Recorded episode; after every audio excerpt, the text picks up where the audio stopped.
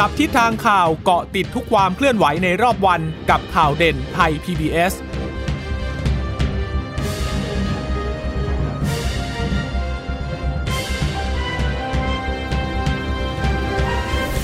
วัสดีค่ะ สวัสดีค่ะ ต้อนรับคุณผู้ฟังสู่ข่าวเด่นไทย PBS ค่ะ เราพบกันเป็นประจำทุกวันจันทร์ถึงศุกร์บ่ายๆแบบนี้นะคะ อัปเดตข้อมูลข่าวสารที่เกิดขึ้นในรอบวันกับดิฉันจีราชาตาเอี่ยมรัศมีและคุณพึ่งนภาคล่องพยาบาลค่ะ ค่ะ สวัสดีคุณผู้ฟังทุกท่านที่รับฟังข่าวเด่นไทย PBS นะคะเจอเจอกันเป็นประจำอย่างนี้บ่าย3โมงถึงบ่าย4โมงเย็นนะคะ วันนี้วัคซีนล็อตแรก เดินทางมาถึงไทยเรียบร้อยแล้วนะคะ ซึ่งเมื่อเช้านายกรัฐมนตรีไทยก็ไปรับด้วยตัวเองเลยนะคะ ก็มีอุปทูตจีนด้วยนะคะ ก็มีการกล่าวกันเล็กน้อยนะคะถึงความร่วมมือถึงความที่จีนนั้นก็แสดงถึงความสัมพันธ์อันแนบแน่นระหว่างไทยกับจีนด้วยนะคะหลังจากที่ไทยนั้นได้สั่งซื้อวัคซีนเซโนแวคจากจีน 2 0 0 0 0 0 โดสแล้วก็เดินทางมาถึงเรียบร้อยแล้วนะคะ เรื่องนี้ก็เลยมีการมองกันว่าอะตอนนี้เนี่ยต่อไปคงจะพูดไม่ได้แล้วนะว่าเราเนี่ยได้รับวัคซีนช้าแล้วนะ อืม ค่ะ ก็เป็น เรื่องที่เป็นข่าวดังข่าวใหญ่แน่ๆล่ะในวันนี้นะคะ เพราะว่ามันจะเป็นเรื่องของการเพิ่มความเชื่อมั่นที่จะมีต่อประเทศไทย ในสายตาสังคมโลก แล้วก็ที่สำคัญก็คือของคนในประเทศกันเองเนี่ยแหละค่ะ แต่ว่าที่เน้นย้ำกันอยู่เสมอนะ ทั้งคุณหมอทั้งนายกรัฐมนตรีเลย นั่นก็คือถึงใครได้วัคซีนไปแล้ว เรื่องของกาดเนี่ยตกไม่ได้นะคะหน้ากากอนามัยก็ยังต้องสวมเรื่องของอการล้างมือบ่อยๆ ใช้เจลแอลกอฮอล์หรืือว่าการที่จะเว้นระยะห่างเนี่ยก็ยังคงต้องรักษาในส่วนนี้เอาไว้นะคะ ซึ่งในวันนี้ค่ะ 10นาฬิกา5นาทีนะคะท่าอากาศยานสุวรรณภูมิก็ต้อนรับเครื่องบินสายการบินไทยเที่ยวบินที่ TG 675ขนเป็นเที่ยวบินขนส่งสินค้าค่ะ เส้นทางกรุงปักกิ่งกรุงเทพนะคะบรรทุก สินค้าสำคัญเลย นั่นก็คือวัคซีน 200,000 โดสจากไซโนแวคก็ส่งตรงมาถึงประเทศไทยตามกำหนดเลยนะคะ ก็มีทั้งนายกรัฐมนตรี มีคุณอนุทินชาญวิรกูลรองนายกและรัฐมนตรีสาธารณาสุข คุณสาธิตปิตุเตชะรัฐมนตรีช่วยสาธารณาสุขนายแพทย์เกียรติภูมิวงลจิตปลัดกระทรวงนะคะ แล้วก็มีอุปทูตรักษาการแทนเอกอัครราชทูตจีนประจำประเทศไทยคุณหยางซิน พร้อมกับคณะผู้บริหารเนี่ยก็ไปรอรับวัคซีนกันคึกคักเลยทีเดียวนะคะ ก็2 0 0 0 0โดสเนี่ยน้ำหนักรวมอยู่ 2.6 ตันนะคะไซโนแวคไบโอเทคเป็นคนพัฒนาขึ้นมา มาถึงปุ๊บ ขั้นตอนก็คือต้องลำเลียงตัวตู้ควบคุมอุณหภูมิบรรจุวัคซีนออกจากเครื่องค่ะ แล้วก็ลำเลียงตู้เนี่ยไปขึ้นรถขนส่งเอาไปเก็บที่คลังสำรองวัคซีนโควิด -19 ขององค์การเภสัชกรรม เป็นคลังของเอกชนนะคะทำข้อตกลงกับทางองค์การเภสัชกรรมเอาไว้ เป็นคลังของบริษัท DKSH ประเทศไทย แล้ววันนี้จะมีของ a s t r a z เซ e c a ส่งมาถึงเขาบอกว่าช่วงบ่าย คือปลายเปิดเอาไว้เลย แต่จำนวนมาชัดเลย 117,000 โดส แต่จะส่งมาจากที่ไหนยังไงอันนี้ ยังเป็นเรื่องที่เรายังคงต้องเสาะหากันต่อนะคะ แต่ก็ พอดีเมื่อเช้าคุยกับคุณหมอทวีโชตพิทยาสุนนท์คุณหมอบอกว่า ตราบใดที่วัคซีนยังเครื่องยังไม่แลนเครื่องบรรทุกวัคซีนยังไม่แลนยังไม่เห็นตัวสินค้าหีบห่อวัคซีนก็ยังยังยังไม่ถือว่ายังมีมีอยู่ในมือนะคะ ดังนั้นตอนนี้เนี่ยยังนับแค่ในส่วนของไซโนแวคสองแสนโดสก่อนนะคะนายกรัฐมนตรีก็พูดคุยไปเป็นคนไปรับด้วย แล้วก็มีพูด บางช่วงบางตอนกับสื่อมวลชนเหมือนกัน เช่นเดียวกับทางอุปทูตอย่างซินนะคะที่ก็ได้กล่าวถึงความยินดีที่อุปทูตอย่างซินบอกว่าไทยเนี่ยถือว่าเป็นเป็นชาติแรกในอาเซียนเลยนะ ที่วัคซีนไซโนแวคจากจีนมาถึงเป็นในเชิงพาณิชย์ก็คือซื้อมาจากเขาอะแต่ประเทศอื่นที่ได้มาก่อนแล้วเนี่ยจะเป็นลักษณะของการได้รับมาเพื่อทดลองใช้ไปด้วยนะคะะไปฟังเสียงของนายกกับท่านอุปทูตกันก่อนค่ะ ไม่ว่าจะวัคซีนรอบไหนก็ตาม เป็นวัคซีนของคนไทยทั้งประเทศ เป็นที่เราต้องน่าภาคภูมิใจว่าต่อไประยะที่สองนะที่เราจะจัดหาในรอบต่อไปเราก็จัดหาเพิ่มเติมในขณะที่เราผลิต วัคซีนคิวว่าเราจะมีจำกัดอยู่เราก็มีจัดหาเพิ่มเติมให้มันเพียงพอ ที่จะสร้างภูมิคุ้มกันหมู่ให้กับคนในประเทศของเราได้นะครับ อันนี้เป็นเรื่องของทางฝ่ายการแพทย์ก็จะพิจารณาอีกครั้งหนึ่ง นั้นวัคซีนวันนี้ที่เข้ามาก็จะต้องใช้เวลาในการเตรียมการสักระยะหนึ่งเช่นกันนะครับ ใช้เวลาในการเตรียมการเพื่อจะเข้าสู่การฉีดนะครับ ส่วนใครจะฉีดบ้างอะไรบ้างหรือฉีดก่อนฉีดหลังนั่นเป็นอีกเรื่องหนึ่งนะครับเป็นเรื่องที่ทางทางกรรมการจะพิจารณาขึ้นมา แล้วก็สบคเห็นได้ความเป็นชอบไปด้วยกัน ก็กราบเรียนว่า วัคซีนได้มีการทดสอบคุณภาพมาแล้ว เพียงแต่ว่าอาจจะต้องมีการเตรียมการมีการ ดูในเรื่องของการขนย้ายต่างมีปัญหาอะไรบ้างหรือไม่ วันนี้ก็เป็นที่น่าดีเราก็ได้วัคซีนอีกยี่ห้อมาอย่างที่ทุกคนทราบอยู่แล้ว อันนั้นก็เป็นอีกเรื่องหนึ่งนะก็เป็นอีแผนในการเตรียมการอีกอีกอันหนึ่งนะครับ เพราะฉะนั้นผมไม่อยากให้สังคมนี่มีความขัดแย้งกันอีกในเรื่องวัคซีนนะเราต้องมีความเป็นหนึ่งเดียวในการที่แก้ปัญหาของประเทศของเรานะครับ ผมขอบคุณท่านอุปทูตขอบคุณในส่วนของเจ้าหน้าที่สำนักงานนะครับ และขอบคุณไปยังประธานาธิบดีจีน นายกรัฐมนตรีจีนด้วยนะครับ วันนี้ผมรู้สึกภูมิใจและก็ปลาบปลื้มปิติยินดีเป็นอย่างยิ่งที่ได้มีโอกาสมาร่วมในพิธีต้อนรับวัคซีนจีนเข้าประเทศไทยนะครับ วัคซีนสองแสนโดสที่มาถึงประเทศไทยในวันนี้เป็นวัคซีนล็อตแรกที่ประเทศไทยส่งมายังเออประเทศจีนส่งมายังประเทศไทย และล็อกสองล็อกสามก็ทยอยกันตามมานะครับ แล้ววัคซีนที่มาถึงประเทศไทยวันนี้เป็นวัคซีน ชนิดแรกที่ประเทศไทยได้นำเข้า ซึ่งทำให้ประเทศไทยเป็นประเทศแรกในบรรดาประเทศอาเซียน ที่ได้นำเข้าวัคซีนจีน โดยช่องทางพาณิชย์ และมีการฉีดกันทั่วไปครับ การขนส่งวัคซีนจีนสองแสนโดสมาถึงสุวรรณภูมิวันนี้สะท้อนให้เห็นว่าฝ่ายจีนได้ปฏิบัติอย่างจริงจังต่อคำมั่นสัญญา ของประธานาธิบดีสีจิ้งผิงที่บอกว่าวัคซีนจีนต้องเป็นสินค้าสาธารณะทั่วโลก การส่งวัคซีนจีนมาถึงประเทศไทยในวันนี้ ก็สะท้อนให้เห็นถึงรัฐบาลจีนได้พยายามเล่นกันก่อก่อสร้าง ให้มีประชาคมที่มีอออนาคตร่วมกัน ของมวลมนุษยชาตินะครับ แล้วการเดินทางมาถึงวัคเอ่อสุวรรณภูมิของวัคซีนจีนในวันนี้ ก็สะท้อนให้เห็นถึงมิตรภาพอันแน่วแน่นระหว่างประเทศจีนและประเทศไทยค่ะอุปทูตก็บอกว่า เชื่อมั่นนะว่าวัคซีนจากจีนเนี่ยจะมีส่วนช่วยทำให้ประชาชนคนไทยเนี่ยรับมือโควิด -19 แล้วก็ยินดีที่จะร่วมมือกับฝ่ายไทย เพื่อเอาชนะโควิด -19 แล้วก็ทำให้ไทยมีรอยยิ้มกลับมาโดยเร็วนะคะแหมก็เข้ากับ concept เลยนะคะ ที่วันนี้เขามี concept ด้วยนะเอ่อคืนรอยยิ้มประเทศไทยอะนะคะค่ะอ่าทีนี้เมื่อเดินทางมาถึงแล้วนะคะ เที่ยวบินสายการบินไทยก็ไปเอ่อออกไปตั้งแต่ช่วงเช้าตรู่แล้วล่ะค่ะ แล้วก็เอ่อแล้วก็ลำเลียงมาตั้งแต่ประมาณ จริงๆก็บอกว่ากำหนดการเนี่ย 10 โมงที่นายกไปนะ แต่ปรากฏว่า 10 โมงนี่เครื่องเนี่ยเพิ่งเพิ่งจะลง landing มาเองลง landing มาเองนะแต่ว่าวิธีการขั้นตอนนั้นก็ค่อนข้างจะเร็วมากนะคะเออนั้นนายกเนี่ยก็ไปรอรับถึงที่เอ่อที่จอดของเครื่องบินเลยนะคะ หลังจากที่มีการทางนายกรัฐมนตรีแล้วก็ทางอุปทูตหยางซินนะได้มีการกล่าวกันแล้วนะคะนายกบอกว่าเดี๋ยวหมดหน้าที่ของผมแล้วต่อไปก็จะเป็นหน้าที่ของทาง สาธารณสุขแล้วแหละ แล้วก็ค่ะทางคณะอนุกรรมการต่างๆ ในการบริหารจัดการวัคซีนต่อไปนะคะ ส่วนวัคซีนล็อตนี้ที่เข้ามาเอ่อเข้ามาถึงนะไปไหนก็ไปที่คลังสำรองอะนะคะที่อยู่ที่แถวบางนาตราดก็เป็นเอ่อคลังสำรองของบริษัทเอกชนแห่งหนึ่งที่ร่วมมือกับทางองค์การเภสัชกรรมนะคะเขาบอกว่าเป็นบริษัทที่มีตู้คอนเทนเนอร์เนี่ยจัดเก็บอย่างดี แล้วก็เมื่อจัดเก็บตรงนี้แล้วเนี่ยเดี๋ยวจะกระจายไปยังโรงพยาบาลในแต่ละพื้นที่ให้ด้วยนะคะ ซึ่งคุณอนุทินเนี่ย ก็ตอนช่วงแรกเนี่ยยังไม่ได้แถลงข่าวนะคะเพราะว่าให้นายกกับทางท่านอุปทูตนั้นมีการแถลงไปก่อน แต่พอไปถึงที่คลังสำรองที่บางนาตราดเนี่ยคุณอนุทินก็บอกว่าอ่า เพราะฉะนั้นวัคซีนล็อตแรกมาแล้วนะ เพราะฉะนั้นอย่ามาไปพูดนะว่าไทยเนี่ยได้ช้ากว่าประเทศอื่น ไปฟังเสียงของคุณอนุทินกันค่ะ วันนี้เลิกพูดได้แล้วนะครับว่าประเทศไทยไม่มีวัคซีนโควิด ประเทศไทยช้า ประเทศไทยไม่สามารถที่จะดูแลประชาชนในเรื่องวัคซีนได้ ผมพูดได้คำเดียวครับว่า วันนี้ประเทศไทย มีวัคซีนโควิด อยู่ในมือมากที่สุดในทวีปเอเชียนะครับ และถ้าจะนับเป็นจำนวนประชากร หรืออัตราส่วนประชากรนะครับ ประเทศไทยไม่แพ้ใครในโลกนี้นะครับ ก็ขอให้ความมั่นใจ แล้วก็มีความปลอดภัยในทุกๆขั้นตอนด้วยนะด้วยด้วยนะครับ ก็จากนี้ไปเราก็จะพยายามที่จะ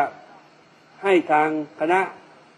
กรรมการบริหารจัดการวัคซีนเนี่ยได้ออกมาชี้แจงให้ พี่น้องประชาชนได้ทราบถึงขั้นตอนต่างๆนะครับ ตามวันและเวลาอันสมควรต่อไป ขอให้ได้ติดตามการแถลงข่าวของกระทรวงสาธารณสุข ซึ่งยังมีทุกวันอยู่นะครับ มค่ะมีทุกวันอยู่แต่ว่าวันนี้ไม่มีนะคะ ก็ก็ก็เป็นไปตามที่คุณหมอทวีสินบอกนะคะว่าก็จะมีการงดการแถลงข่าวจากทางสบคคุณอนุทินก็พูดหลังจากนี้ว่า ไม่มีสบคแถลงก็ถือว่าดีแล้วนะแปลว่าสถานการณ์ดีขึ้น แต่อย่างไรก็ตามก็คือว่าก็จะมีการรายงานเรื่องของสถานการณ์เรื่องของข้อมูลตัวเลขเนี่ยผ่านทางเพจ ของกระทรวงสาธารณสุขกรมควบคุมโรคแล้วก็ทางเพจโควิด -19 ด้วยนะคะค่ะคือที่ผ่านมาคุณหมอเขาก็จะแถลงช่วงประมาณบ่ายสามไง ที่แถลงประจำวันอยู่แล้วอะนะคะ ก็ก็คงอืมมีการแถลงอยู่ที่กระทรวงแหละ แต่ว่าไม่ได้เป็นการถ่ายทอดสด แต่ก็มีไลฟ์ผ่านทางเพจนะคะ วันไหนเรื่องสำคัญสำคัญก็มีไลฟ์นะคะ แต่เอ่อวันนี้ที่รัฐมนตรีพูดก็คือบอกว่า เนี่ย วันนี้ประเทศไทยมีวัคซีนในมือมากที่สุดในทวีปเอเชีย แล้ว ดิฉันก็ยังสงสัยอยู่ในข้อนี้อยู่เหมือนกันนะคือ คือด้วยความที่เราไม่ไม่ได้มี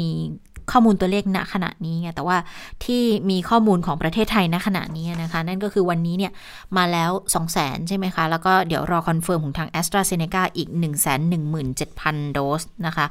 ก็เท่ากับว่าตอนนี้ 3 1 7 0 0 0 โดสแล้วที่ที่คาดว่ามีอยู่ในมือนะ มีแล้ว 2 0 0 0 0 0แน่ ๆ แหละ แต่ว่าเดี๋ยวเดือนมีนาคมเดือนหน้านะคะจะมาอีก 8 0 0 0 0 0เมษายนอีก 1 ล้านโดส อันนี้ก็จะเป็นของ s i n o v a c นะคะแล้วก็พฤษภาคมเนี่ยที่ผลิตเองในประเทศ 26 ล้านโดสของ a s t r a z เซ e c a ก็จะได้มาแล้วเหมือนกันนะคะ แล้วก็มิถุนาถ้าไม่ผิดไปจากที่มีการให้ข้อมูลกันก่อนหน้านี้นะ ก็จะเป็นล็อตใหม่ที่สั่งซื้อเพิ่มไป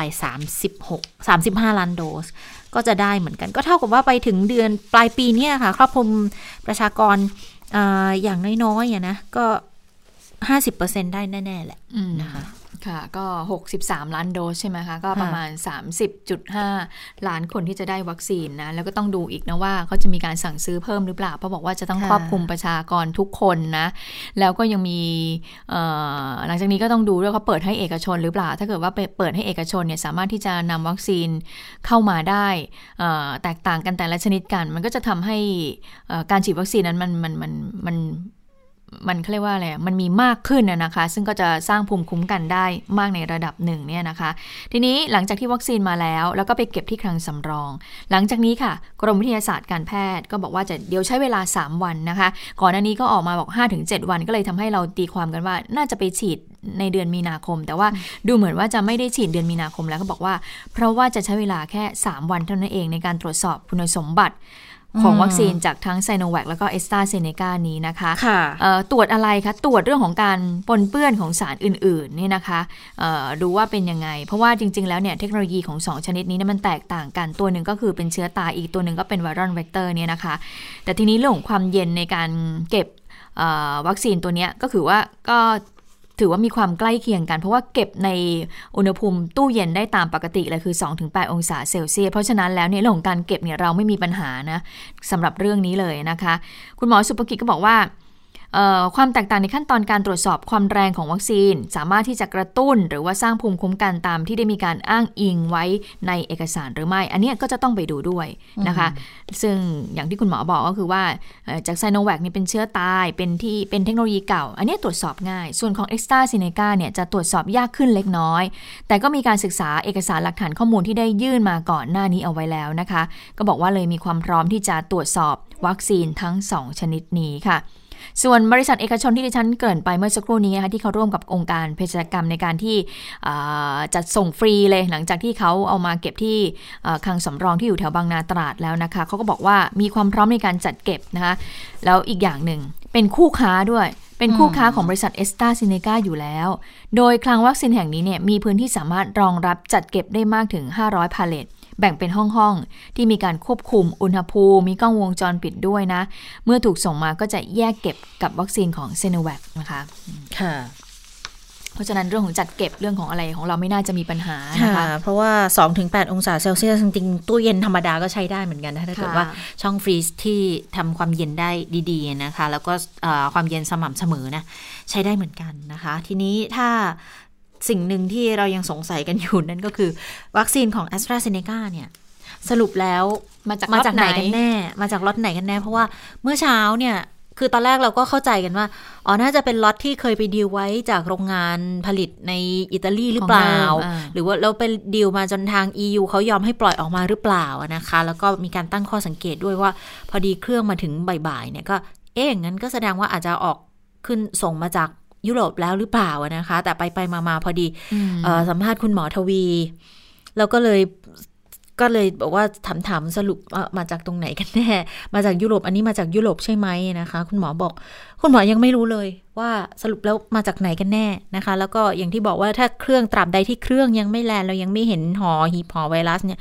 เออไม่ใช่ไวรัสหีบหอวัคซีนเนี่ยอืมก็ยังถือว่ายังมาไม่ถึง แต่ว่าด้วยความที่ วัคซีนของ AstraZeneca เวลาผลิตนะคะก็เหมือนกับที่ของของไทยเราสยามไบโอไซเอนซ์จะเป็นผู้ผลิต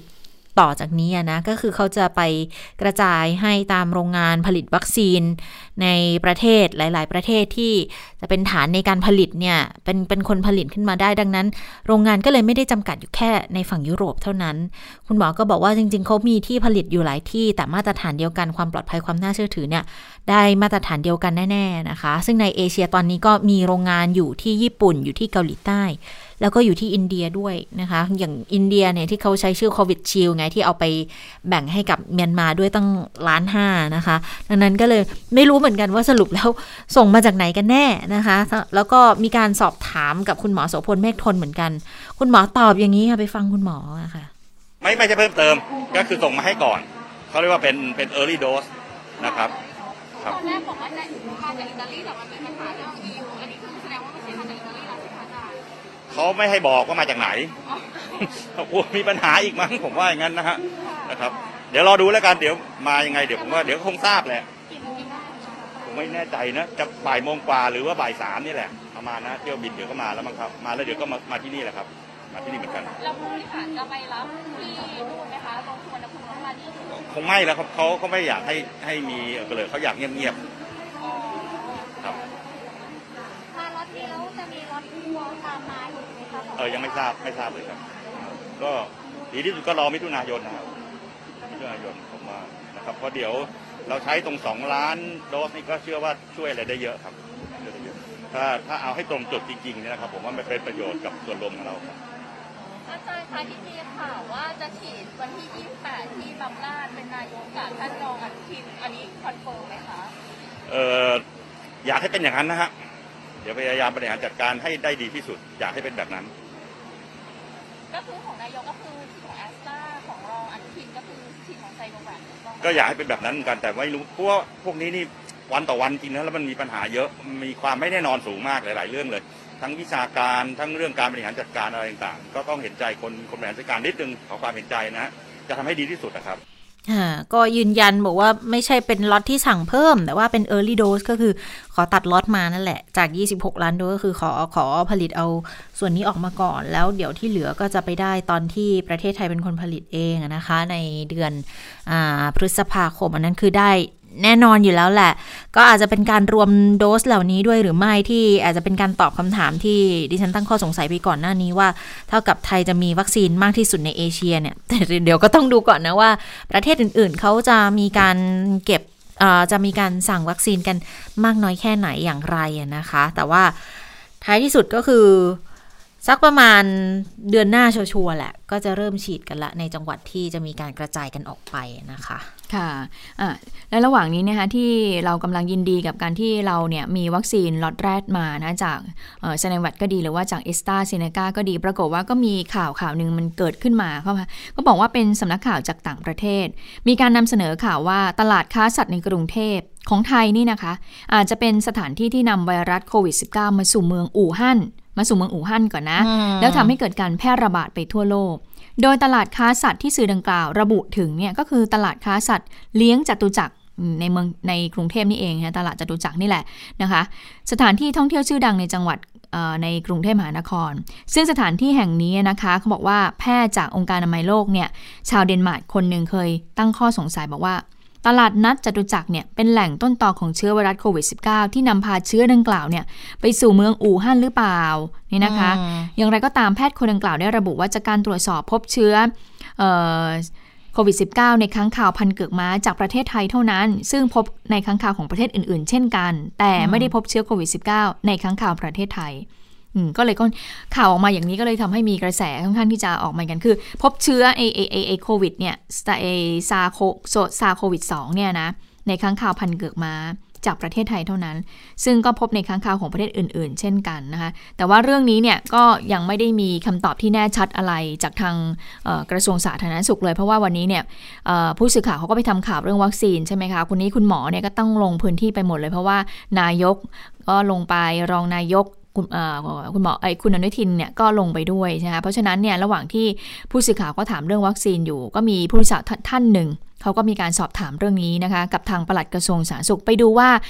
ปลัดกระทรวงสาธารณสุขตอบอย่างไรค่ะ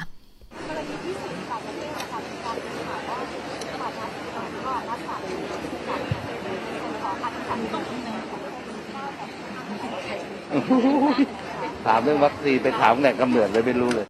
อ่าคือคือเรื่องนี้เนี่ยบางทีก็มีการตั้งข้อสังเกตเหมือนกันว่า ก่อนหน้านี้นะที่เริ่มมีข่าวในลักษณะนี้ออกมาในโลกออนไลน์ก็เลยบอกเอ๊ะนี่จะมาโบยให้ไทยเป็นแหล่งกำเนิดของอไวรัส โควิด -19 หรือเปล่านะคะ แต่ว่าจริง ๆ ถ้าเกิดเราไปดูเนี่ยเชื้อไวรัสต่างๆ ที่มันระบาดกันอยู่ในหลาย ๆ ประเทศ หรือว่าในประวัติศาสตร์ที่ผ่านมานะคะมันเป็นเชื้อไวรัสที่มาจากสัตว์แล้วมาสู่คนแล้วพอมาโดนมาระบาดในคนแล้วทำให้เกิดความรุนแรงมากกว่าที่ระบาดอยู่ในสัตว์เนี่ยมันมีเยอะอะค่ะ แต่ว่า คือเป็นไวรัสที่มีในสัตว์อยู่ตามธรรมชาติอยู่แล้ว แล้วเวลาที่อยู่ในตัวสัตว์อาจจะไม่ได้เป็นมีความรุนแรงมากสักเท่าไหร่นะ เอาง่ายๆเหมือนยุงลายเนี่ย ยุงลายก็มีเชื้อที่ทำให้เกิดไข้เลือดออกใช่ไหมคะ ตัวยุงลายเองก็เป็นพาหะก็ไม่ได้เกิดอะไรขึ้นกับในตัวของยุงลาย แต่ว่าพอมาเข้าสู่ตัวมนุษย์แล้วก็เกิดเป็นเชื้อขึ้นมา ก็เหมือนกัน เจ้าเชื้อโควิด หรือว่าถ้าถ้าจำกันได้เชื้อเมอร์สเนี่ยที่บอกว่าไปเจอในอูดหรือว่าเอ่อเชื้อซาร์สก่อนหน้านี้ที่บอกว่าเจอในค้างคาวก็คือมันก็มีอยู่ตามธรรมชาติทั่วไปนั่นแหละ เพียงแต่ว่าอาจจะต้องมองในประเด็นหลักที่ว่าแล้วเชื้อเนี่ยมันมาอยู่ในตัวคนได้ยังไงอืมถ้าเกิด ถ้าก็เลยมีการสอบถามกันเหมือนมีการตั้งทฤษฎีขึ้นมาอีกว่า ถ้ามีแพทย์ท่านนี้ที่เป็นที่ปรึกษาขององค์การอนามัยโลก ตั้งข้อสังเกตมาในลักษณะนี้ว่า เชื้อมาจากตลาดค้าตลาดสัตว์เลี้ยงจตุจักรในไทย แล้วไปสู่อู่ฮั่นแล้วทำให้เกิดการระบาดเนี่ย แล้วทำไมมันถึงไม่ระบาดที่ต้นตอตั้งแต่แรก อืม เออมันก็จะก็จะก็จะมีคำถามแบบนี้ตามมา คือ คือท้ายที่สุดแล้วก็เข้าใจว่าในทางระบาดวิทยาก็คงจะพยายามหาต้นต่อว่า เชื้อมันเกิดมาจากไหน แต่ว่าในการในทางเอ่อในทางสืบสวนโรคอะนะคะ ก็ต้องหาที่ที่มาหาต้นต่อ แต่ว่าถ้าจะมองในแง่ของการแพร่ระบาดระดับโรคในการระบาดวิทยาในอืมลักษณะของการระบาดจากคนไปสู่คนไปเรื่อย ๆ เนี่ยค่ะก็ก็ค่อนข้างจะชัดอยู่แล้วว่าต้นตอเนี่ย มันเกิด การระบาดเริ่มต้นจากที่ไหนกันแน่นะคะ ตรงนี้ก็อาจจะเป็นประเด็นหนึ่งที่อาจจะต้องทำให้ชัดเจนด้วยเหมือนกันนะคะ ค่ะ ดิฉันก็พยายามจะดูแล้วแหละว่าทางกรมควบคุมโรคหรือว่าเอ่อคุณหมอเนี่ยเขามีความคิดเห็นในเรื่องนี้อย่างไรนะคะเอ่อล่าสุดค่ะเห็นบอกว่าสาธารณสุขชี้แจงแล้วนะหลังมีค่ะหลังมีผู้เชี่ยวชาญตั้งข้อสงสัยว่าโควิดเนี่ยอาจจะมีต้นตอในไทย ว่าไวรัสสายพันธุ์โคโรนานั้นมีมาก ในตอนนี้ไม่มีหลักฐานใดที่ชี้ชัดว่าโควิด -19 นั้นมาจากสัตว์ชนิดใด ที่พบในค้างคาวในไทยเนี่ยถึงมีรหัสพันธุกรรมคล้ายคลึง แต่ก็ไม่ได้ติดจากค้างคาวสู่คน ข้อกล่าวหาตอนนี้ก็เลยเป็นเพียงแค่การสันนิษฐานเท่านั้นค่ะนะคะ อันนี้ก็เป็นเอ่อข้อมูลจากที่ออกมาจากทางนายแพทย์ชเวตสันนามวาดนะคะ อันนี้ที่เราได้ข้อมูลมาเพิ่มเติมนะคะอันนี้ก็อืมน่าสนใจทีเดียวอะนะคะ คุณหมอก็อาจก็ถ้าถ้าฟังจากคุณหมออย่างนี้ก็ค่อนข้างชัดเจนเหมือนกันว่าอะก็เป็นหนึ่งในข้อสันนิษฐานนะคะ แล้วก็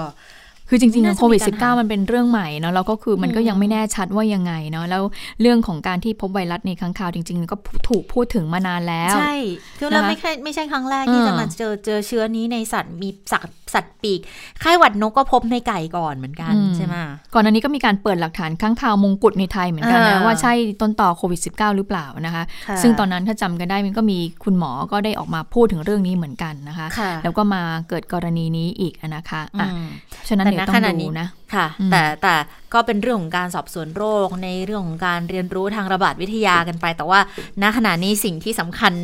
มากที่สุดน่าจะเป็นในเรื่องของการดูแลควบคุมการระบาดไม่ให้มันไปยิ่งกว่านี้นะคะอืมพอดีเมื่อเช้าเราก็เอ่อในจับตาสถานการณ์ก็ได้คุยกับทางปลัดอวเหมือนกันนะคะปลัดกระทรวงอุดมศึกษา ยาวมาก ชื่อยาวดิฉันจำชื่อ กระทรวงใหม่กระทรวงนี้ไม่ได้สักที นวัตกรรมและวิจัยหรือเปล่ายังขาดอะไรไปบางตัวอีกไหม เทคโนโลยีอ่าเนี่ยอุดมศึกษาเทคโนโลยี นวัตกรรมและการวิจัยนะคะคุณปลัดก็เป็นคุณหมอด้วยแหละก็เลยถามไปบอกว่า เอ๊ะพอพอเริ่มฉีดกันมาจริง ๆ เนี่ย ถ้าเป็นเข็มแรกจริง ๆเขาก็เริ่มที่อังกฤษตั้งแต่ปลายปีที่ผ่านมาแล้ว ถามคุณหมอไปว่า เนี่ยการลดลงของการติดเชื้อมีนัยยะสำคัญอะไรไหม คุณหมอก็ให้ข้อมูลมาอย่างนี้ค่ะ บอกว่าถือว่าเป็นวัคซีนที่ได้ผลดีกว่าที่คาดไว้ เพราะว่าเวลาในการพัฒนาเนี่ยค่อนข้างสั้นแล้วโรคก็เป็นโรคที่ใหม่ด้วย แต่ว่าพอผลออกมาเนี่ยการติดเชื้อก็ค่อนข้างที่จะทำให้จำนวนผู้ติดเชื้อลดน้อยลง คุณหมอให้เห็นให้ให้ข้อมูลบอกว่า เวลาเราทำวัคซีนเนี่ยเป้าวัดเป้าประสงค์อย่างหนึ่งก็คือ ลดความรุนแรงของตัวโรคด้วย ลดอัตราการการป่วยการตายนะคะ ซึ่งตรงนี้ลดลงเยอะเลยคุณหมอยกตัวอย่างอังกฤษ อัตราการเข้ารักษาในโรงพยาบาลลดมาครึ่งหนึ่งอัตราการเสียชีวิตก็ลดลงมาเยอะด้วยนะคะ แล้วอัตราการติดเชื้อเนี่ยเออ ถ้าจะให้แน่ ๆ คุณหมอบอกอย่างเรื่องของการติดเชื้อยังต้องเก็บข้อมูลเพิ่มเติม แต่เฉพาะหน้าเรื่องของการเข้าโรงพยาบาล อันนี้มันวัดผลได้เห็นชัดเจนกว่าไงคะว่าอัตราจำนวนเนี่ยลดลงค่อนข้างเยอะการเสียชีวิตก็ลดลงค่อนข้างเยอะดังนั้นก็เลยมองว่านี่แหละถือว่ามีประสิทธิภาพ แล้วจากข้อมูลการการการรับวัคซีนของยี่ห้อต่างๆ ไปเนี่ยคุณหมอก็บอกว่าอย่างไรใหญ่ ๆ อย่างวัคซีนของยี่ห้อใหญ่ ๆ อย่างแอสตราเซเนกาเองไซโนแวคเอง หรือว่าจะเป็นโมเดอร์นาไฟเซอร์นะคะก็ให้ผลในระดับที่ไม่ได้หนีจากกันมาก ดังนั้นก็เท่ากับว่า วัคซีนของเจ้าใหญ่ยี่ห้อไหนที่มีขายอยู่ในตลาดนะขณะนี้เนี่ยก็ถือว่าเป็นผลดีทั้งนั้น แล้วอัตราการการการแพ้อัตราการแพ้รุนแรงถึงเสียชีวิตเนี่ย ก็ให้ผลค่อนข้างน้อยด้วยจากข้อมูลที่เก็บมาหมอบอกว่าตอนนี้เนี่ยเราฉีดไป2 200 ล้านกว่าโดสแล้วนะคะ ทั่วโลก 107 ประเทศ ก็พบว่าอัตราการเสียชีวิตต่อล้านคนเนี่ย จากการแพ้วัคซีนอย่างรุนแรงเลยนะ จะอยู่ที่ประมาณ 2-5 คนต่อล้านเท่านั้นเอง ก็เท่ากับว่าสัดส่วนเนี่ยค่อนข้างน้อยมากดังนั้นก็ค่อนข้างที่จะปลอดภัย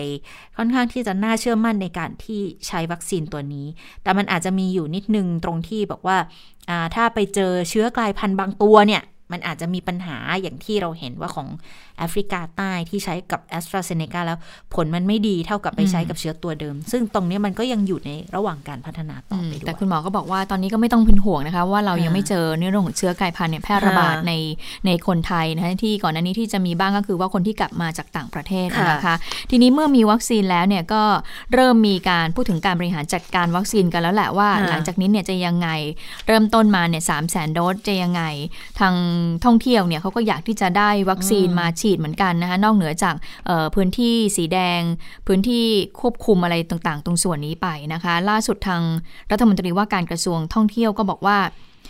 ก็อยากนะคะอยากจะฉีดให้กับพนักงานต้อนรับในโรงแรมที่เสนอตัวเป็น area quarantine นะคะ ซึ่งก็เมื่อมีวัคซีนตรงนี้มาเนี่ยก็ขอบอกว่าขออย่าฉีดให้กับพวกเขาได้ไหมเพราะว่าเขาจะต้องทำหน้าที่ตรงส่วนนี้นะคะ ดังนั้นแล้วเนี่ยก็คงจะต้องติดตามต่อไป แต่ทีนี้เรื่องนี้เนี่ยคุณหมอธีระวรัธนารัตน์เนี่ยก็พูดออกมาเหมือนกันนะคะ ก็บอกว่า เอ๊ะถ้าเกิดมีวัคซีนเนี่ยแล้วลดการกักตัวเนี่ยมันก็ยัง มันก็ยังมีความเสี่ยงอยู่นะนะคะ เพราะว่าเเรื่องของวัคซีนเนี่ยเราช่วยเรื่องของลดความรุนแรงของโรคลดการเสียชีวิตใช่ไหมคะ แต่ว่ามันยังไม่ได้มีมากพอที่จะสามารถที่จะ สร้างภูมิคุ้มกันได้มากขนาดนั้น เพราะฉะนั้นแล้วเนี่ยคุณหมอธีระก็เลยตั้งข้อสังเกตว่า ที่ภาคเอกชนหรือว่าภาคการท่องเที่ยวเนี่ยเสนอบอกว่าถ้ามีวัคซีนเนี่ยแล้วก็ลดการกักตัวลงเนี่ยยังไม่ได้เป็น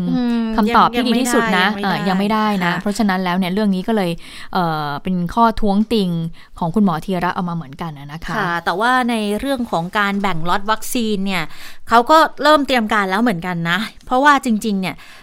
วัคซีน ไอเจ้าของไซโนแวคสองล้านโดสแรกที่เอ้ยสองสองแสนโดสแรกที่จะมาเนี่ยกระจาย 13 จังหวัด 9 จังหวัดจะเป็นพื้นที่ที่ก็จะเป็นพื้นที่สีแดงกับพื้นที่สีส้ม ใช่ไหมคะ ที่จะมี 8 จังหวัดบวก 1 สีแดงก็คือสมุทรสาครที่เขาจะต้องได้อยู่แล้วแน่ๆนะแต่ว่า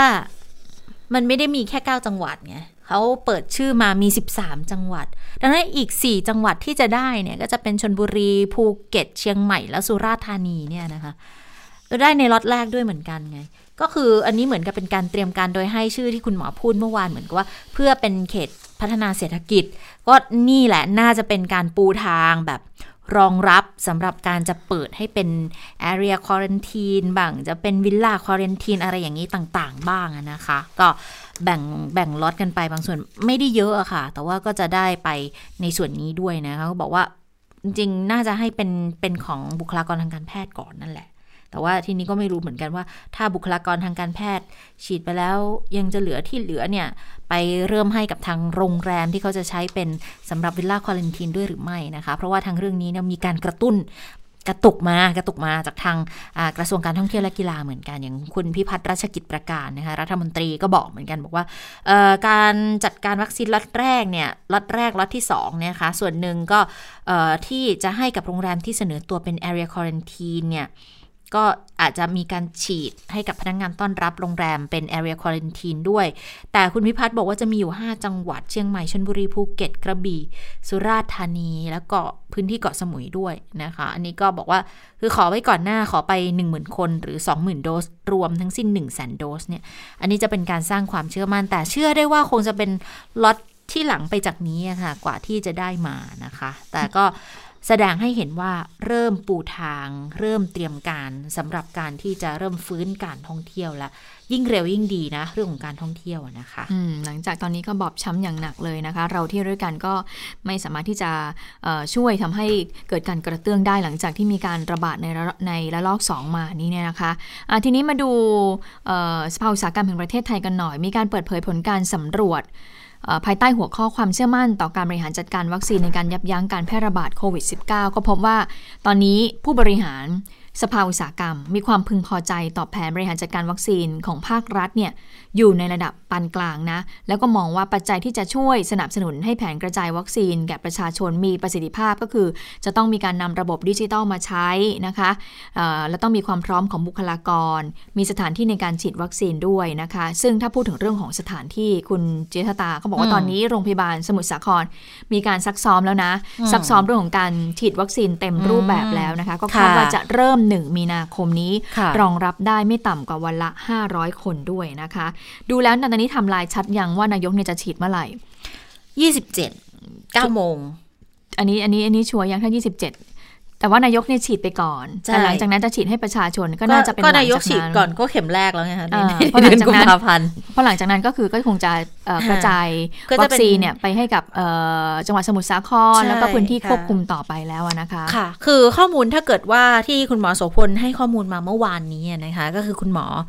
จะให้นายกฉีดของ a s t r a z เซ e c a วันที่ 27 ตอน 9 โมงเช้าที่สถาบันบำราศนาราดูนแล้วก็อาจจะฉีดให้กับรัฐมนตรีอนุทินด้วยนะคะรองนายกรัฐมนตรีและรัฐมนตรีสาธารณสุข รัฐมนตรีอนุทินด้วยนะคะ แล้วก็ทีนี้เนี่ย 27 ก็อาจจะเริ่มกระจายวัคซีนเลย 27 28แล้วถ้าแล้วในช่วงระหว่างนี้จะมีการเริ่มติดต่อไปยังกลุ่มที่เขาลงทะเบียน ที่จะเข้ารับวัคซีนล้วว่าจะต้องปฏิบัติตัวยังไงเตรียมการยังไงนะคะ แล้วเดี๋ยวก็วันที่หนึ่งคงจะเริ่มฉีดกันอย่างจริงจัง แต่ตอนนี้ก็มีการเตรียมความพร้อมกันแล้วแหละ คือถ้าฉีดวัคซีนเข็มแรกไปแล้วก็ก็นับได้แล้วว่า ฉีดวัคซีนแล้วเหมือนกันนะคะ เริ่มต้นฉีดในวันนั้น เพราะอย่างวันเนี้ยมาเลเซียก็ฉีดเข็มแรกให้กับนายกรัฐมนตรีของมาเลเซียแล้วด้วยเหมือนกัน นะคะอืมแล้วก็นายกก็น่าจะฉีดของแอสตราเซเนกาแหละ เพราะว่าเอ่อซโนแวคเนี่ยฉีดไม่ได้เพราะว่าเขากำหนดเอ่อเกณฑ์ไว้ก็คือ 18ถึง59 ปี แต่ว่าแอสตราเซเนกาเนี่ยเขาก็ไม่ได้เอ่อกำหนดในเรื่องของอายุตรงส่วนนี้นะคะทีนี้มาดูสถานการณ์โควิด -19 กันหน่อยตัวเลขสั้น ๆ นิดนึงค่ะ วันนี้พบผู้ติดเชื้อใหม่ 93 คนนะคะ ก็เป็นการติดเชื้อจากระบบเฝ้าระวัง และระบบบริการ 59 คน ก็มาจากในพื้นที่สมุทรสาคร 51 คน พระนครศรีอยุธยา 5 คน กทม 2 คน ปทุมธานี 1 คน แล้วก็มาจากการค้นหาเชิงรุกในชุมชน 12 คนนะคะ แล้วก็มีผู้ที่เดินทางกลับมาจากต่างประเทศเข้าสู่สถานที่กักกันที่รัฐจัดให้ 22 คนนะคะวันนี้ค่อนข้างเยอะเลยนะที่เป็นผู้ที่เดินทางกลับมาจากประเทศแล้วก็เข้าสู่สเตจควอรันทีนที่รัฐจัดให้ก็ทำให้ตอนนี้ยอดตัวเลขอยู่ที่ 25,692 คน วันนี้ไม่มีผู้เสียชีวิตเพิ่มนะคะ ค่ะ ก็ถือว่าเป็นสถานการณ์ที่เกิดขึ้นในช่วงนี้ ถ้าไปดูสถานการณ์ทั่วโลกนะคะ วันนี้รายงานยอดผู้ติดเชื้อสะสม 1 ล้าน ไม่ใช่สิ 112 ล้านกว่าๆแล้วนะคะ เสียชีวิตอีกเอเกือบแตะ2ล้าน5แล้วค่ะ สหรัฐก็ยังคงมีผู้ติดเชื้อสูงที่สุด 28 ล้านนะคะ อันดับ 2 อินเดีย อันดับ 3 บราซิล 4 รัสเซีย 5 สหราชอาณาจักร ไทยก็ยังคงที่ 114 มานานแล้วเหมือนกันนะคะ ส่วนที่กทม วันนี้มีผู้ติดเชื้อใหม่ 2 คนค่ะ เป็นการติดเชื้อภายในประเทศ แล้วก็มาจากระบบเฝ้าระวังและระบบบริการนะคะ ทั้งสองคนสัญชาติไทยเพศชายทั้งคู่ แต่ว่าไม่มีอาการอืมแล้วก็รักษาที่โรงพยาบาลเอกชนนะคะ ตอนนี้กรุงเทพเฉพาะกรุงเทพนะคะ สะสม 18 ธันวา ถึง 24 กุมภาเนี่ย 954 คนด้วยกันค่ะ ค่ะอ่ามาดูเรื่องของการเมืองนิดนึงนะคะ วันนี้มีการประชุมรัฐสภาค่ะ เพื่อพิจารณาแก้ไขรัฐธรรมนูญในวาระที่2อะนะคะเอ่อปรากฏว่าวันนี้เนี่ยเอ่อ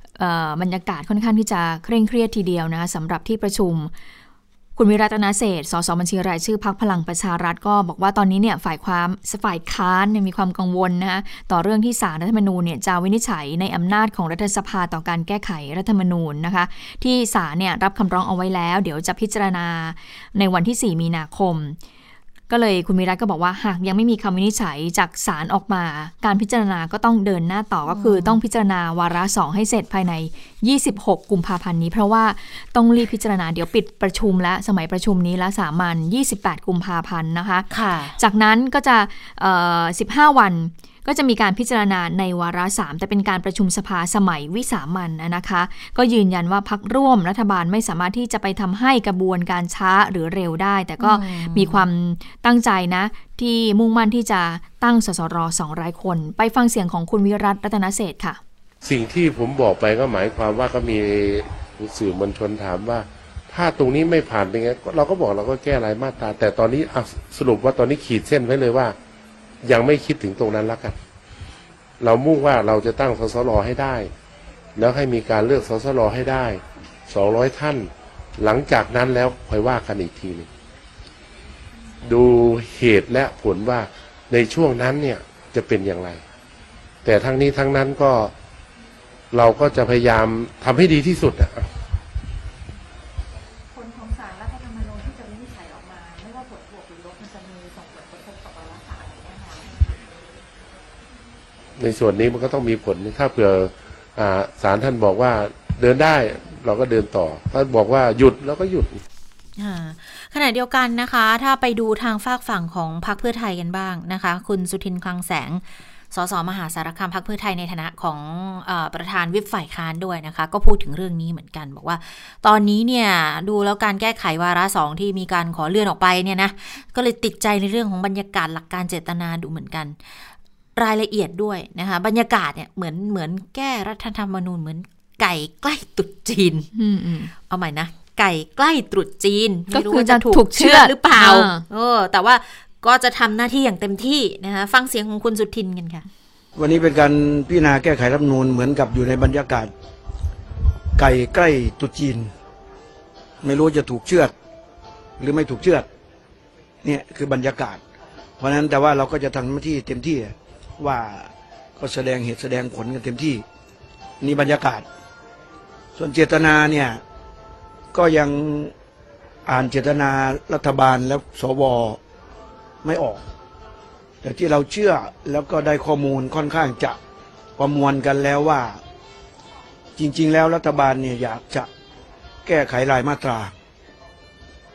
นะมีธงที่จะแก้ไขรายมาตรา นี่เชื่ออย่างนั้นนะอาจจะเชื่อผิดก็ได้ ถ้าเป็นเช่นนั้นนี่ก็ได้แก้รายมาตรา เพราะเช่นนั้นก็สสรคงไม่ใช่อะคงไม่ใช่เป้าหมายของรัฐบาล แต่อย่างไรก็ตามก็ต้องดูกันในในวันนี้ ดูการพิจารณาสองวันนี้แหละ ส่วนในรายละเอียดก็ยังมีหลายเรื่องที่เราติดใจ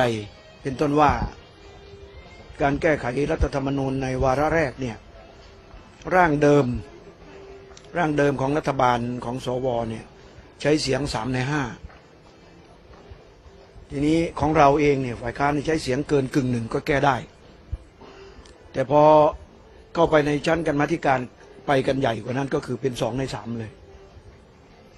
สองในสามกับสามในห้าต่างกันยังไงสามในห้าเดิมเนี่ยจะใช้ประมาณสี่ร้อยห้าสิบคนนะของสองสภาก็ยกมือก็ผ่าน แต่พอเป็นสองในสามนี่ต้องใช้ห้าร้อยก็คือยากขึ้น แต่ครึ่งเกินครึ่งของเราก็คือสามร้อยเจ็ดสิบห้าเพราะนั้นวันนี้เนี่ยมันมันเริ่มต้นดูมันง่ายด้วยพอแก้ไปแก้มายากกว่าเดิมอีกดูท่าทางจะไม่ได้เป็นเรื่องที่บรรยากาศดูแล้วยังไม่เอื้อเลยนะคะ เพราะว่ามันยังมีเรื่องของการยื่นสารรัฐธรรมนูญ แล้วสารก็รับไว้ด้วย ในเรื่องของการวินิจฉัยอำนาจแก้ไขรัฐธรรมนูญเนี่ยแต่จริง ๆ แล้วคุณสุทินก็บอกว่า เออสารยังไม่ตัดสินก็ดำเนินการพิจารณาได้ถึงวาระสามนะ ถ้าเกิดว่าสารตัดสินว่าไม่มีอำนาจทุกอย่างมันก็จบมันก็แค่นั้นเองนะคะ แต่ว่าอยากจะได้ความชัดเจนจากของทางรัฐบาลด้วยมากกว่า ไปดูความเห็นของพรรคเพื่อไทยนิดนึงนะคะ คุณ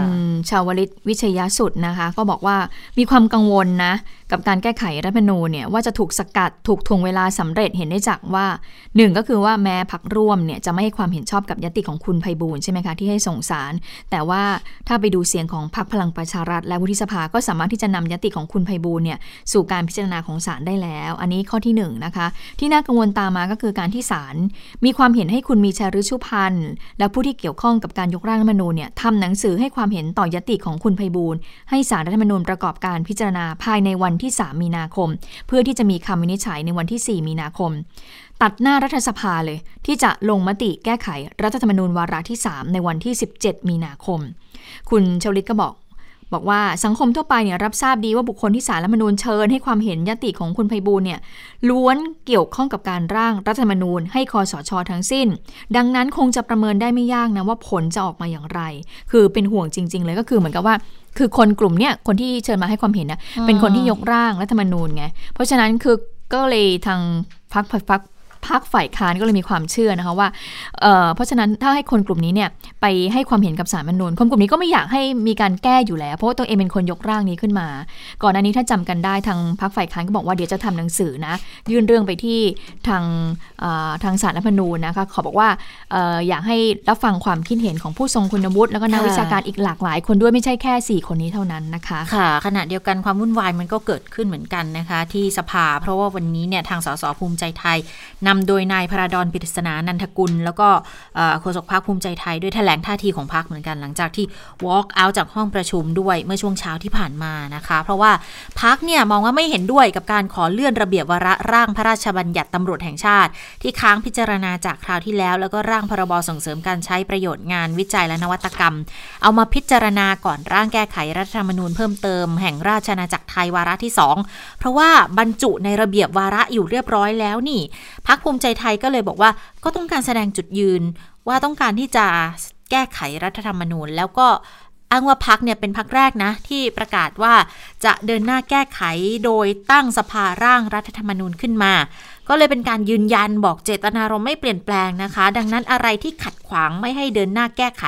ก็เลยไม่เห็นด้วยสิ่งที่ทำก็คือ เอ่อ walk out ออกมาจากสภาเลยนะคะ ทีนี้เนี่ยคุณชวนหลีกภัยได้นัดประชุมร่วมสองรัฐสภาสองวันด้วยกัน ดังนั้นลำดับความสำคัญของภูมิใจไทยก็จะมองในแง่ของรัฐธรรมนูญว่าสำคัญที่สุด อีกสองเรื่องก็ยอมรับว่ามีความสำคัญแหละ แต่ในเมื่อเวลาจำกัดก็ไม่ควรเลื่อนเลื่อนเรื่องอื่นขึ้นมาก่อนรัฐธรรมนูญนะคะแล้วก็สั้นๆ นิดนึงค่ะ วันนี้เขามี การอ่านคำพิพากษาคดีกบฏกปปสนะตอนนี้รออยู่นะคะเขานัดกันตั้งแต่ช่วงเช้าแล้วนะคะ ก็มีพนักงานอายการคดีพิเศษ 4 เป็นโจทยื่นฟ้องนายสุเทพเทือกสุบานแกนำกปปสกับพวกรวม 39 คนเป็นจำเลยในความผิดฐานกบฏก่อการร้ายล้มล้างการปกครอง ขับไล่รัฐบาลของคุณยิ่งลักษณ์ชินวัตรที่เกิดขึ้นในช่วงปี 2556 โดยจำเลยทั้งหมดก็ให้การปฏิเสธ แล้วก็ได้รับการประกันตัวไปนะคะ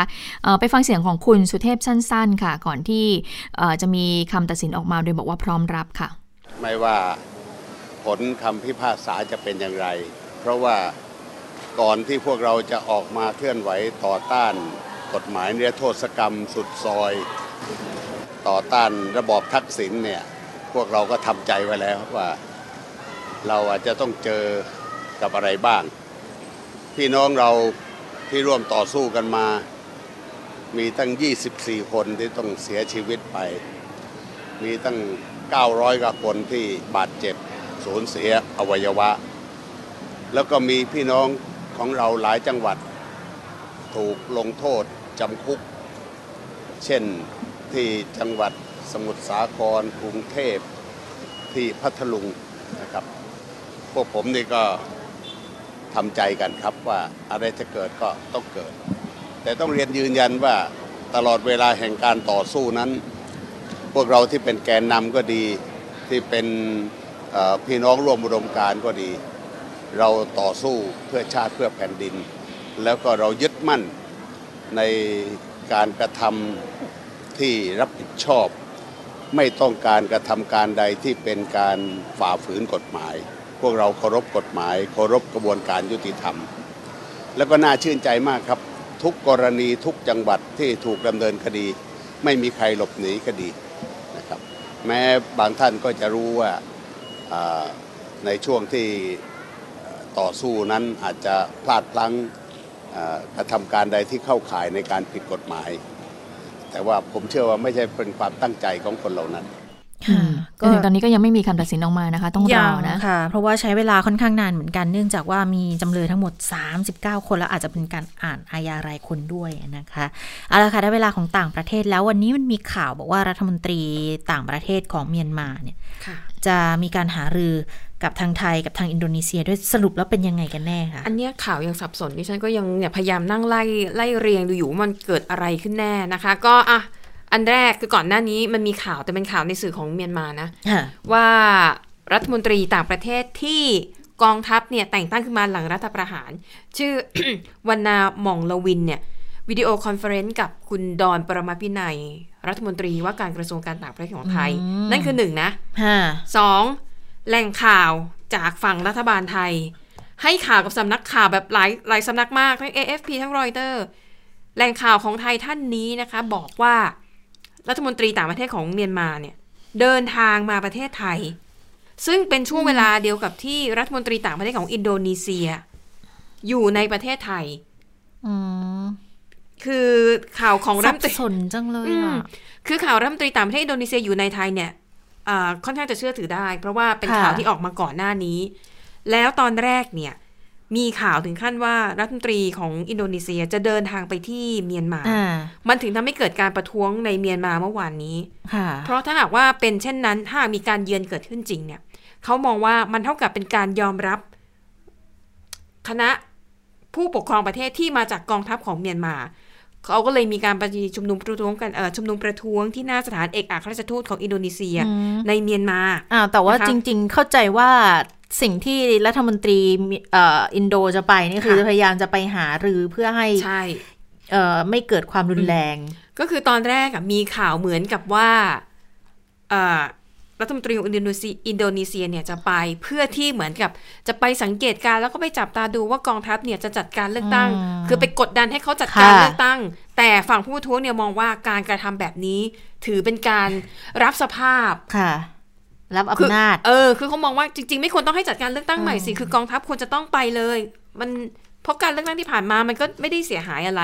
อันนี้เป็นความเห็นของผู้ประท้วงนะคะ แล้วตอนแรกเนี่ยอะอย่างที่บอกมันก็เลยทำให้เกิดการประท้วง แต่ล่าสุดนะคะ ทางฝั่งกระทรวงการต่างประเทศของอินโดนีเซียก็บอกว่าจะไม่มีการเยือนนะ เพราะมองแล้วเนี่ยดูสถานการณ์ตอนนี้เนี่ยมันไม่ใช่เวลาที่เหมาะสมที่จะ ไปเยือนประเทศอ๋อเมียนมา แต่ก็เปิดทางว่าในอนาคตอาจจะไปเยือน เพราะว่าตอนนี้อินโดนีเซียถือว่าเป็นตัวตั้งตัวตีของอาเซียนเลยนะคะ พยายามจะหาทางออกแล้วก็ประสานประเทศสมาชิกที่เหลือทั้งหมดเนี่ย ว่ามันควรจะใช้กลไกอย่างไรในการแก้ไขวิกฤตในเมียนมา ประเด็นเขาเนี่ยคือไม่ต้องการให้มันเกิดการนองเลือดอืมเพราะว่ากองทัพเมียนมาก็เคยทำมาแล้วนะคะ เมื่อค่ะ วันที่ 8 เดือน 8 ปี 1988 นั่นแหละ ตอนนี้ก็เลยสับสนว่าหนึ่งถ้าสรุปยังไงกันแน่ ถ้ารัฐมนตรีต่างประเทศเมียนมามาอยู่ไทยจริง แล้วจะ video conference กับดอนปรมัตถ์วินัยเพื่ออะไรค่ะ หรือเขาคุยกันก่อนหน้านี้ แล้ววันนี้ถึงเดินทางมา ตอนนี้ข้อมูลยังสับสนอยู่นะคะค่ะก็ต้องนั่งไล่ตรวจสอบกันอยู่ว่า จริง ๆ แล้วข้อเท็จจริงคืออะไรกันแน่นะคะ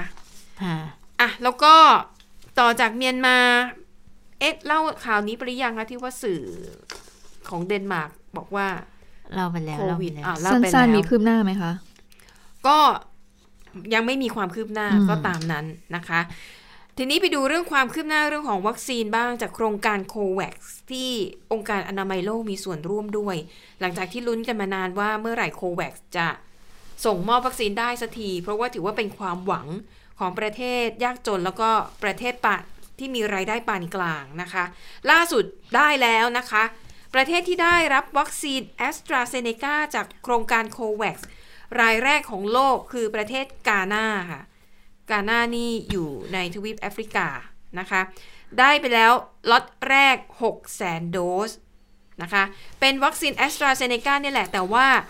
ผลิตจากสถาบันซีรัมของออประเทศอินเดีย เขามีการทำข้อตกลงกันนะคะ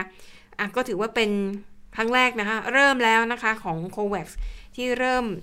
แจกจ่ายวัคซีนให้กับประเทศที่เข้าร่วมโครงการนะคะ แบ่งคือเขาจะรวมคำสั่งซื้อแหละ แล้วก็เอาไปสั่งซื้อจากบริษัทผู้ผลิตวัคซีน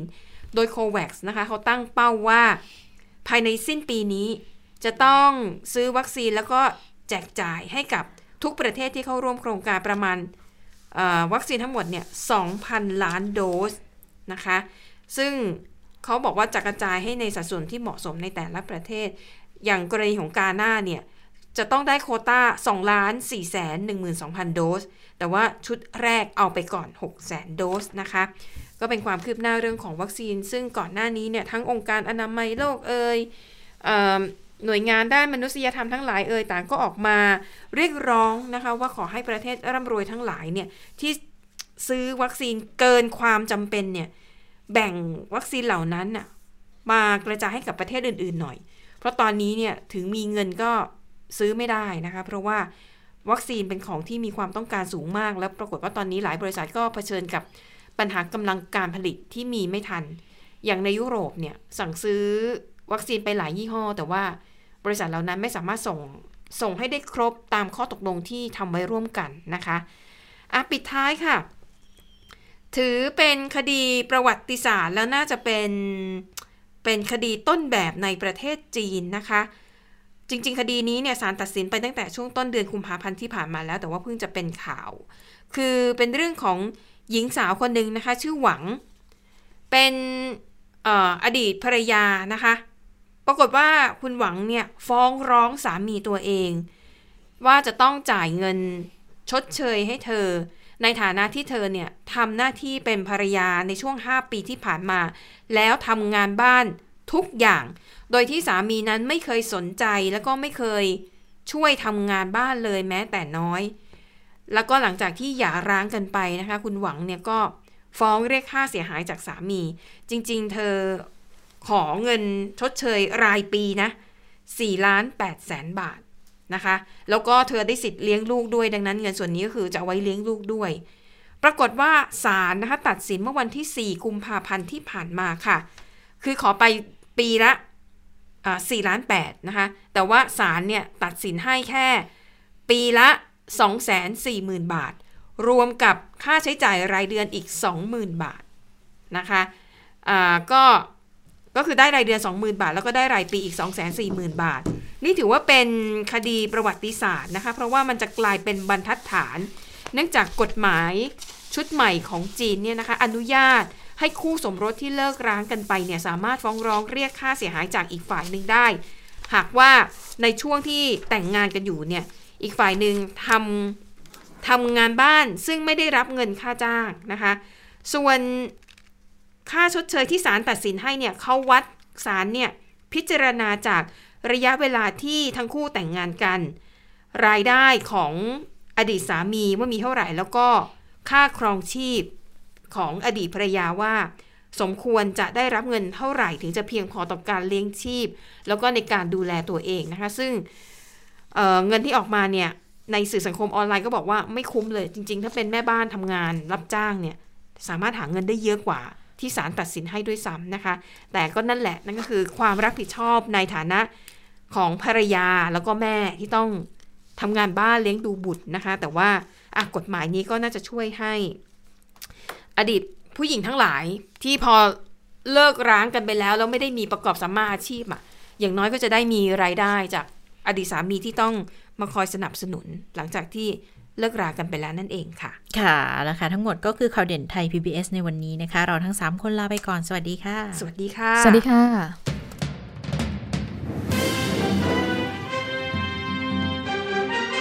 ติดตามข่าวเด่นไทย PBS ได้ทุกวันจันทร์ถึงศุกร์เวลา 15 นาฬิกา ทางไทย PBS Radio และติดตามฟังข่าวได้อีกครั้งทางไทย PBS Podcast